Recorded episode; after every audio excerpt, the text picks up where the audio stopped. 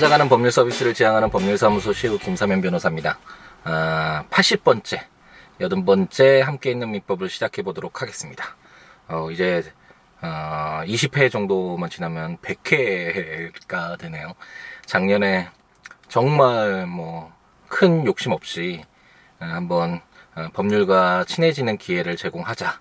좀 쉽게 어, 법률을 한번 함께 읽어보고 어, 법률이 어떤 것인지 그리고 우리 가장 일반법이라고 할 수 있는 기본적인 법이라고 할 수 있는 민법이 과연 어떤 것인지 한번 어, 그냥 살펴보고 한번 느껴볼 수 있는 그런 기회를 제공하자라는 취지에서 시작을 했는데 어, 벌써 80번째 한 1년 정도의 시간이 흐르면서 어, 80회 동안 여러분을 만나 어, 뵙게 됐습니다. 그 안에 음, 많은 분들이 어, 글도 남겨주시고 연락도 주시고 해서 어, 참 좋았고 또 새로운 분들 만나고 새로운 이야기들을 들으니까 어, 저도 발전하고 더 배우는 것들도 많고 또 새로운 인연을 만남을 통해서 또 행복해지기도 하고 그런 좋은 시간들 가졌던 것 같고 그때도 한번 말씀드렸던 것 같은데 처음에는 이런 어떻게든 뭐 법률을 좀더 제가 아무래도 뭐 변호사의 직업을 가지고 있고 어, 전문가니까 법률에 있어서 전문가니까 좀 더 쉽게 어, 좀 설명을 드리고 알려드리자 안내자 역할을 하자라고 시작을 했는데 어, 이런 과정을 통해서 오히려 저도 좀 더더 더, 어, 법률을 어, 좀 더 넓게 예, 그 바라볼 수 있는 시각도 갖게 되는 것 같고 좀 더 몰랐던 거 부족했던 거 채우는 아, 그런 긍정적인 효과도 있었던 것 같습니다. 아, 매우 재미있는 즐거웠던 그런 1년의 시간이었던 것 같고 80번 정도 됐는데 이제 향후 뭐 아, 지금 했던 거 정도만큼 이거 지금 했던 것보다 약간만 더 하면 이제 아, 처음에 목표를 했던 민법을 한번 전체를 읽는 아, 그 목표점에 도달할 수 있지 않을까라는 그런 생각을 해봅니다. 공부를 하다 보면 공부라는 것이 어떤 잘 알지 못하는 부분에 대해서 자기 것으로 만드는 거잖아요. 근데 이게 자기, 것, 자기 것으로 만든다라는 것이 단순히 눈으로 보고 아 알았어 라고 넘어가면 정말 그냥 스르르 사라져 버리는 것 같습니다. 공부를 했는지 내가 저것을 어, 봤던 적이 있는지라는 것이 의문이 들 정도로 금방 날아가 버리는 그런 경험들 정말 많이 하셨을 것 같은데 음, 공부란 자기의 것으로 만드는 것이고 그렇게 자기 것으로 체화시키기 위해서는 어, 단순히 한번 눈으로 읽는 것에 그치는 것이 아니라 좀 더 계속 반복해서 아, 한번 써보기도 하고, 근데 제가 뭐 자기가 공부했던 그 내용을 누군가에게 설명도 한번 해보기로 하고, 뭐 누군가에게 설명할 그 사람이 없으면 자기 스스로에게 그냥 오늘 뭐 어, 전세권을 읽고 있는데 전세권이 뭐였지? 그러면서 뭐 자기한테 질문을 하고, 뭐 다른 사람이 약간 이상하게 볼 수도 있겠지만 그런 거 어, 뭐 시선을 너무 두려워하지 말고 한번 설명을 해보는 거죠. 이런 식으로 아, 어떤 방법을 쓰든 어떤 자기 몸으로 체화시키려 체화시키기 위한 노력 이 필요할 것 같습니다. 어떤 공부든 지금 저희가 함, 함께 아, 저희가 지금 함께 하고 있는 예, 함께 있는 민법 민법 법률을 읽는 아, 이런 공부도 당연히 마찬가지고 그 외에 뭐 당연히 뭐 학교 공부든 아니면 사회에서 배워야 되는 공부든 아니면 뭐 줄넘기나 자전거 타는 법 이런 것도 다 공부잖아요. 우리가 알지 못하던 것, 하지 못하던 것들을 어, 내 몸속에 체화시켜서 알게 되고 할 수 있게 되는 것이 공부라고 할 수 있는데 그러기 위해서는 어, 좀더 많은 노력 그리고 단순히 한 번 읽고 귀로 듣고 한 번 보고 넘어가는 어, 선은 자기 것이 되기가 좀 쉽지 않다라는 거 다시 한번 말씀드려서 음, 어, 열심히 계속 반복해서 어, 보고 듣고 어, 다시 한번 되, 되돌아보고 되짚어보고 이런 여러 가지 과정들이 어, 계속 반복이 됐을 때 그것이 몸으로 체화돼서 정말 자기 것이 되지 않을까라는 그런 생각을 해봅니다. 뭐 이, 런 제가 지금 드리는 말씀은 뭐 누군가 누구나 한 번쯤은 경험을 해보고 뭐 동감하는 말씀 동감하는 아, 그런 생각이라고 생 아, 동감하실 것이라고 생각이 드는데 어, 예를 들어서 제 이제 사법고시 2차 아, 시험의 경우에는 1차는 객관식이지만 2차는 어떤 문제가 주어졌을 때 그런 것을 이제 풀어서 쓰는 시험이잖아요. 정말 제가 생각해도 어, 우리나라에서 뭐 제가 세계의 모든 나라들을 어, 알지는 못하지만 세계에서도 가장 힘든 시험이 아닐까라는 그런 생각이 지금도 갖고 있고 굉장히 어려운 시험이라는 생각이 들긴 합니다.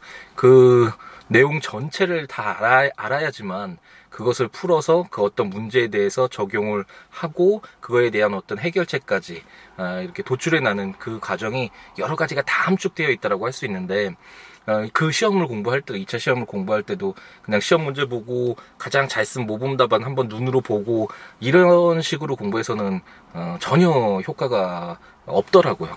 아, 정말 그 한번 다시 생각을 해보고 다시 써보고 다시 한번 고쳐보면서 이렇게 노력하는 계속 몸으로 체화시키는 과정이 있어야지만 아, 내 것이 되는 그런 공부가 됐던 아, 기억이 기억이 새롭습니다.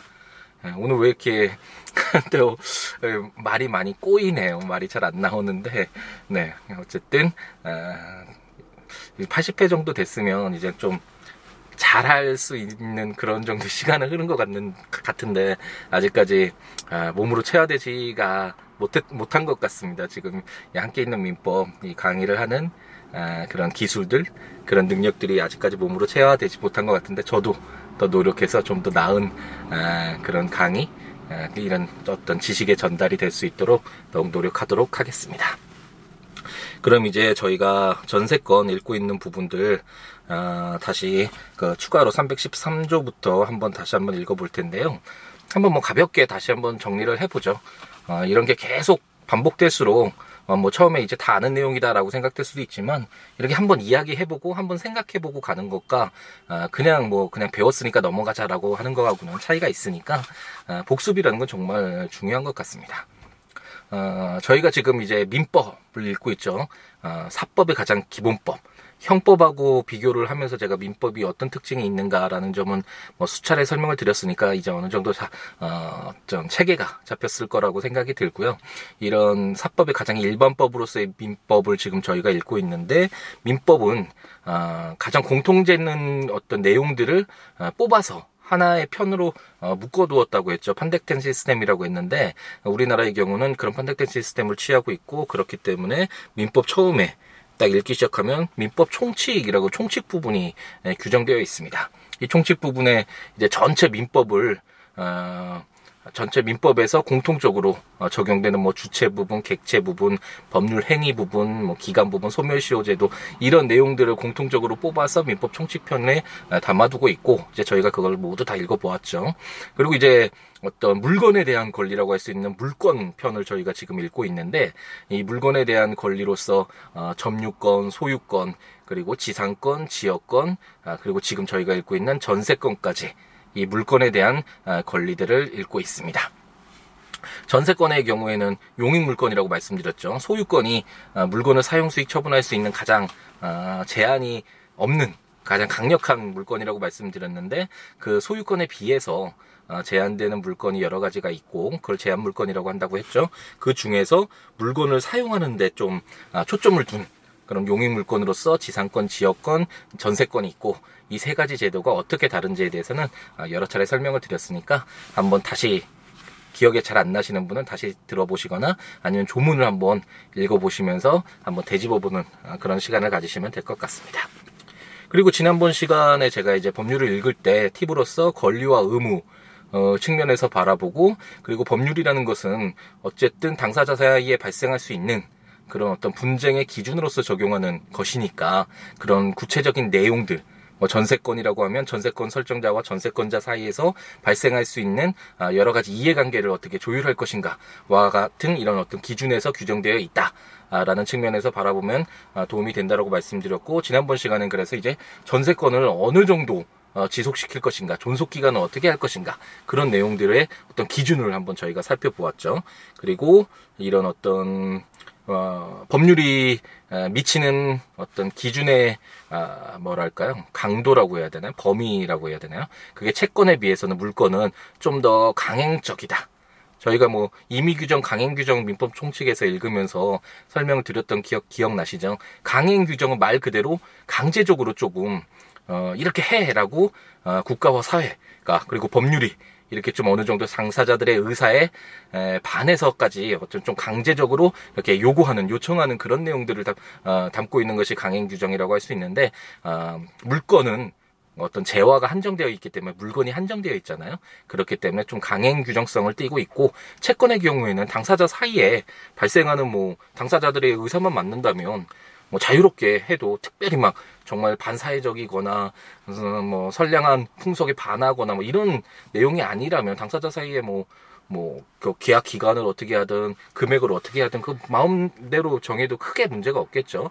그렇기 때문에 채권의 경우에는 어, 좀 임의 규정성을 뚝 띄고 있는데 반해서 물건은 약간 강제적으로 하고 있다. 그래서 전세권의 경우에도 존속 기간이라는 이런 규정을 통해서 어느 정도 당사자들이 아, 전세권이라는 제도를 이용할 때는 이 기준에 따라라. 라는 어떤 기준으로서 어, 작용하고 있다 라고 어, 설명을 드렸던 것 같습니다. 뭐 이제 어, 오늘 313조부터 볼 내용도 이제 전세권의 그런 내용들 구체적인 내용들이 어떤 것인가라는 측면에서 바라보시면 될 것 같은데 제 313조는 전세권의 소멸 통고라는 제목으로 전세권의 존속 기간을 약정하지 아니한 때에는 각 당사자는 언제든지 상대방에 대하여 전세권의 소멸을 통고할 수 있고 상대방이 이 통고를 받은 날로부터 6월이 경과하면 전세권은 소멸한다. 라고 규정하고 있습니다.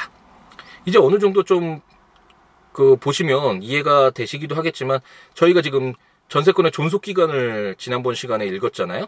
전세권의 존속기간을 대체적으로는 당사자가 전세권을 설정하면서, 그리고 설정받으면서, 또 언제까지 전세권을, 어, 갖도록 할게요. 라고 이렇게, 어, 합의하는 것이 일반적이겠죠? 하지만, 그 전세권의 존속 기간을 약정하지 않는 때, 그러니까 언제까지 할지 당사자 사이에 어, 어떤 합의가 없었거나 그리고 저희가 지난번에 읽었었던 그 계약의 갱신의 어떤 그 거절 의사 표시가 없으면 그 전 전세 전세와 동일한 조건으로 다시 갱신한 것으로 보고 다만 존속 기간을 약정하지 아니한 것으로 본다. 라고 규정되어 있었던 거 한번 기억나시죠? 그리고 그러면 이 기간을 어떻게 할 것인지는 뭐 그 이후에 법률에 규정되어 있습니다라고 설명을 드렸던 것 같은데 이제 이, 런 내용들이 이제 담겨져 있죠. 존속 기간을 어, 약정하지 아니한 때나 아니면 어, 갱신이 됐는데 당사자가 어떤 어, 계약을 갱신한다는 그런 의사가 없었기 때문에 거절의 의사 표시가 없었기 때문에 전 전세와 동일한 조건으로 이제 갱신은 됐을 때 그럼 개, 그 전세권의 존속 기간은 어떻게 할 것인가 이런 것이 의문이 들 수 있잖아요. 313조는 이런 경우를 대비를 해서 이런 존속 기간의 약 존속 기간을 약정하지 아니한 때에는 언제든지 당사자 모두 전세권자나 전세권 설정자나 언제든지 상대방에 대해서 전세권 이제 없는 것으로 하죠라고 이제 통보할 수 있다. 아, 통보할 수 있다라고 규정하고 있습니다. 그러니까 전세권의 존속 기간이 없을 때는 뭐 언제든지 전세권을 종료시킬 수 있겠죠 각 당사자가. 하지만 어, 또 갑작스럽게 이제 전세권이 계속 유지되는 것으로 알고 있었는데 전세권자나 전세권 설정자가 뭐 갑자기 당사자의 의사 표시를 이제 전세권 그만하는 것으로 하겠습니다라고 말했다고 해서 바로 전세권은 이제 없어진다라고 한다면 그동안의 신뢰와 그리고 앞으로 좀 준비를 해야 되겠죠. 전세권 그 종료된 이후에 그렇기 때문에 음, 이런 것들을 어, 이해관계를 조율하기 위해서 이 통보를 받은 날로부터 6월이 경과해야지만 전세권이 소멸한다. 라고 규정을 해서 어느 정도 양 당사자들의 아, 그 어떤 전세권에 대한 신뢰 아, 이런 것들이 갑자기 종료되는 것으로 인한 어떤 혼란을 아, 좀 방지하고 있습니다. 그럼 이제 제 314조를 한번 읽어보면 불가항력으로 인한 멸실이라는 제목으로 제 1항 전세권의 목적물의 전부 또는 일부가 불가항력으로 인하여 멸실된 때에는 그 멸실된 부분의 전세권은 소멸한다. 제2항 전항의 일부 멸실의 경우에 전세권자가 그 잔존 부분으로 전세권의 목적을 달성할 수 없는 때에는 전세권 설정자에 대하여 전세권 전부의 소멸을 통고하고 전세금의 반환을 청구할 수 있다. 아, 이것도 좀 어느 정도 익숙하지 않으신가요? 그, 제가 그때 전세권과 관련된 내용들을 규정을 읽으면서 불가항력으로 인한 전전세 그 부분이었죠. 전세권을 양도하거나 아니면 뭐 어, 임대했을 때 그때 어, 불가항력으로 인한 아, 그런 멸시, 그러니까 손해인 경우에도 어, 전세권자가 좀 책임을 부담해야 된다라고 해서 이해관계를 조율하는 것이다 아, 라고 설명을 드렸던 것 같은데 이제 아시겠죠? 그때 설명을 드렸던 것 같습니다. 불강력으로 인한 멸실이 무엇인지. 뭐 예를 들어서 이제 갑돌이가 을돌이 건물에 대해서 어 이제 전세권을 설정 받았는데 어 그래서 이제 갑돌이가 그 건물에서 잘 생활하고 있었습니다. 근데 갑자기 뭐 100년 만에 내린 폭우가 있었다라고 한번 안타깝지만 그런 일이 있었다라고 한번 가정을 해보죠. 그래서 건물이 침수돼서 건물을 더 이상 사용할 수 없는 상황에 처했다. 이렇게 한번 가정해 보겠습니다.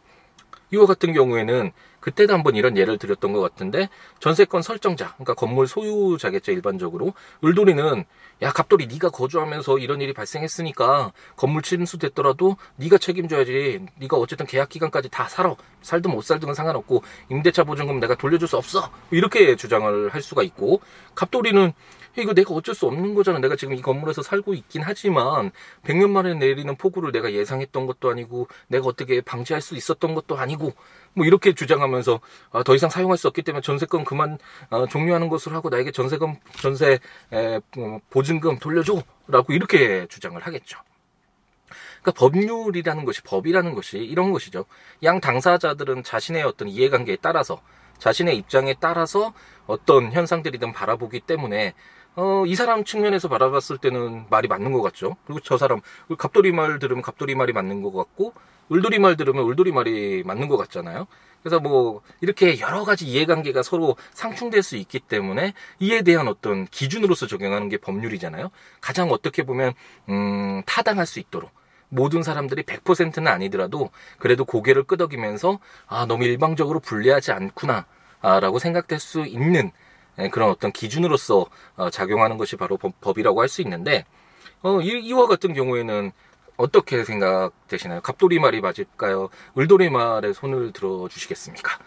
아, 뭐 대부분의 분들이 아마도 이건 갑돌이가 비록 그 건물에서 살고는 있지만 어떻게 할 수 있는 부분이 아니잖아요. 백년 불가항력으로 인한 멸실이잖아요. 어떻게 뭐 저거 대응을 대응을 하거나 어떻게 뭐 그 개선하기 위해서 그리고 막기 위한 어떤 노력이 어, 전혀 힘을 발휘하지 못하는 그런 예외적인 경우인 거잖아요. 아, 이럴 경우에는 아, 전세권이 소멸하고 아, 이 전세권자의 갑돌이가 이제 을돌이에게 전세권 설정자의 을돌이에게 전세권 이제 소멸됐다 그만하자 라고 하고 전세금의 반환을 청구할 수 있다 라고 규정을 해서 음, 어느 정도 뭐 일반적으로 어, 상식적으로 생각했을 때도 아 그렇, 그렇지 이게 맞겠다 라고 생각될 수 있는 아, 그런 규정이라고 할 수 있겠습니다.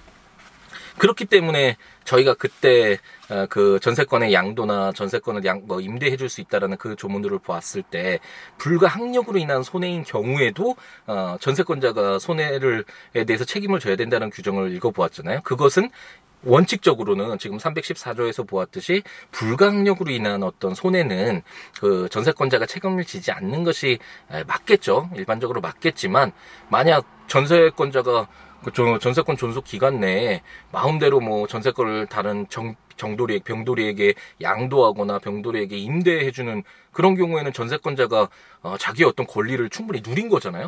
그러면 권리가 있으면 지난번 시간에 말씀드렸듯이 당연히 그에 따르는 의무가 있어야 되겠죠. 어느 정도의 어, 제한이 있어야 되겠죠. 그렇기 때문에 그러한 경우에는 전세권자가 책임을 진다라는 그런 조문을 읽어봤던 것이 기억이 나실 텐데 어, 이렇게 한번 서로 연결해서 읽어보면 좀 더 흥미롭게 볼 수 있지 않을까라는 생각이 듭니다.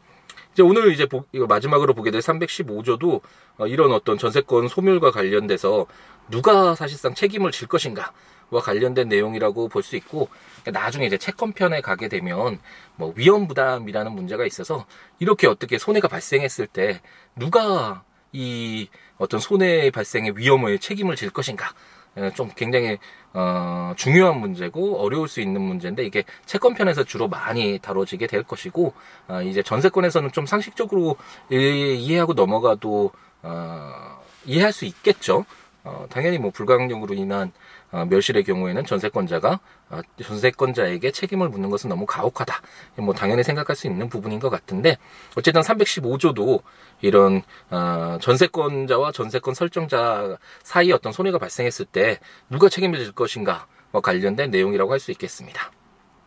제 315조는 전세권자의 손해배상 책임이라는 제목으로 제1항 전세권의 목적물의 전부 또는 일부가 전세권자의 책임 있는 사유로 인하여 멸실된 때에는 전세권자는 손해를 배상할 책임이 있다.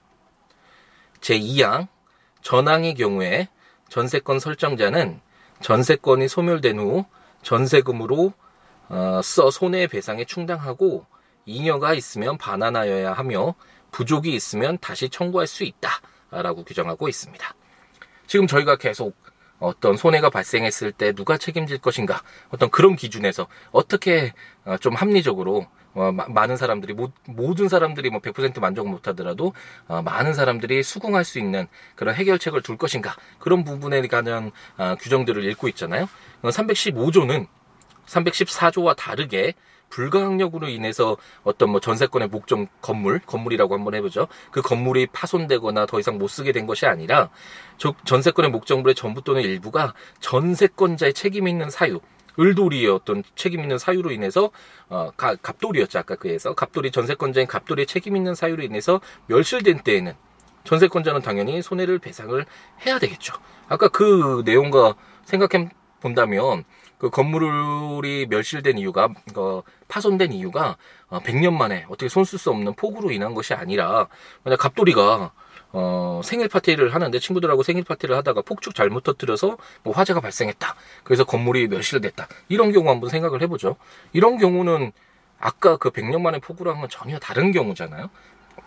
그러니까 법률이 흔히 말하는 것이 법률의 상식에 기해서 어, 규정돼야 된다라는 이야기 많이 하는데 우리가 상식적으로 볼 때도 어쩔 수 없는 전세권자인 갑돌이가 어쩔 수 없는 사유라면 어, 책임을 묻는 것이 가혹하겠지만 전세권자가 좀 조심을 했었어야지 폭죽을 터뜨리려면 어떤 이런 책임이 있는 잘못한 어떤 행동으로 인해서 어, 목적물이 멸실됐고 손해가 발생했다면 그에 대해서 어, 책임을 어, 전세권자의 갑돌이가 지도록 하는 것이 에, 뭐 그렇게 가혹하진 않다라는 것을 어느 정도 상식적으로도 어, 알수 있지 않을까라는 그런 생각이 듭니다. 전 이양의 경우에는 어, 만약 손해가 발생해서 그럼 전세권 설정자인 을돌이가 갑돌이한테 야 너 이거 건물 지금 멸실됐으니까 이 손해 배상해라고 청구도 할 수 있겠지만 지금 딱 생각해 보면 어, 을돌이는 갑돌이가 처음에 전세권 설정할 때 어, 지급했던 그 전세 보증금이 있잖아요. 그 대체적으로 전세 보증금이 어, 좀 금액이 높겠죠. 뭐 월세나 이런 어, 월 임료에 비해서 그렇기 때문에 어, 을돌이로서는 돈 따로 청구해가지고 받고 자기가 가지고 있는 전세 보증금 돌려주고 이렇게 뭐 귀찮게 여러 번 하는 것보다 가지고 있는 전세금으로서 어, 손해가 발생한 그 액수를 이제 공제하고 나 이제 어, 퉁친다라고 해야 되나요? 현실에서 그런 얘기를 하던데 아, 갑자기 그 생각이 나네요. 예전에 어, 법무법인에 있을 때 어, 이제 제가 서면을 쓰기도 하지만 사무장님들이 서면을 써서 이렇게 올려주시면 그걸 이제 제가 검토만 하고 어, 이렇게 넘어가는 그런 경우도 있었는데 사무장님 중에 한 분이 굉장히 훌륭하신 지식이 지식이나 법률 지식이나 경험이 풍부하신 분이었는데 어, 퉁친다라 뭐 이런 말을 이런 말을 이렇게 서면에 쓰셨더라고요. 그래서 한참 웃었던 기억이 나는데 어, 어쨌든 어, 이렇게 전세금을 을돌이가 가지고 있으니까 그 전세금에서 갑돌이가 손해를 입힌 부분 어, 공제하고 그리고 남은 금액만 갑돌이한테 주면 되겠죠. 그리고 부족하면 다시 갑돌이에게 전세금으로도 이거 다 충당 안 되니까 더 줘라고 이렇게 청구를 하면 될 것입니다. 네, 그러면 지금 저희가 이제 계속 전세권이 무엇인가 라는 것을 보았고, 어, 그럼 전세권을 통해서 얻게 되는 권리와 의무는 무엇인가? 이런 내용들도 어, 읽어보았고 또 요즘 어, 지난번 시간부터 어, 이번 시간에 어떤 핵심적인 내용은 어, 전세권이 이제 계속 지속되는 동안 어떤 손해가 발생했을 경우에 어, 누가 그 손해에 대한 책임을 부담할 것인가 이런 측면에서 어, 어떤 기준으로서 어, 적용할 수 있는 내용들을 어, 담고 있다.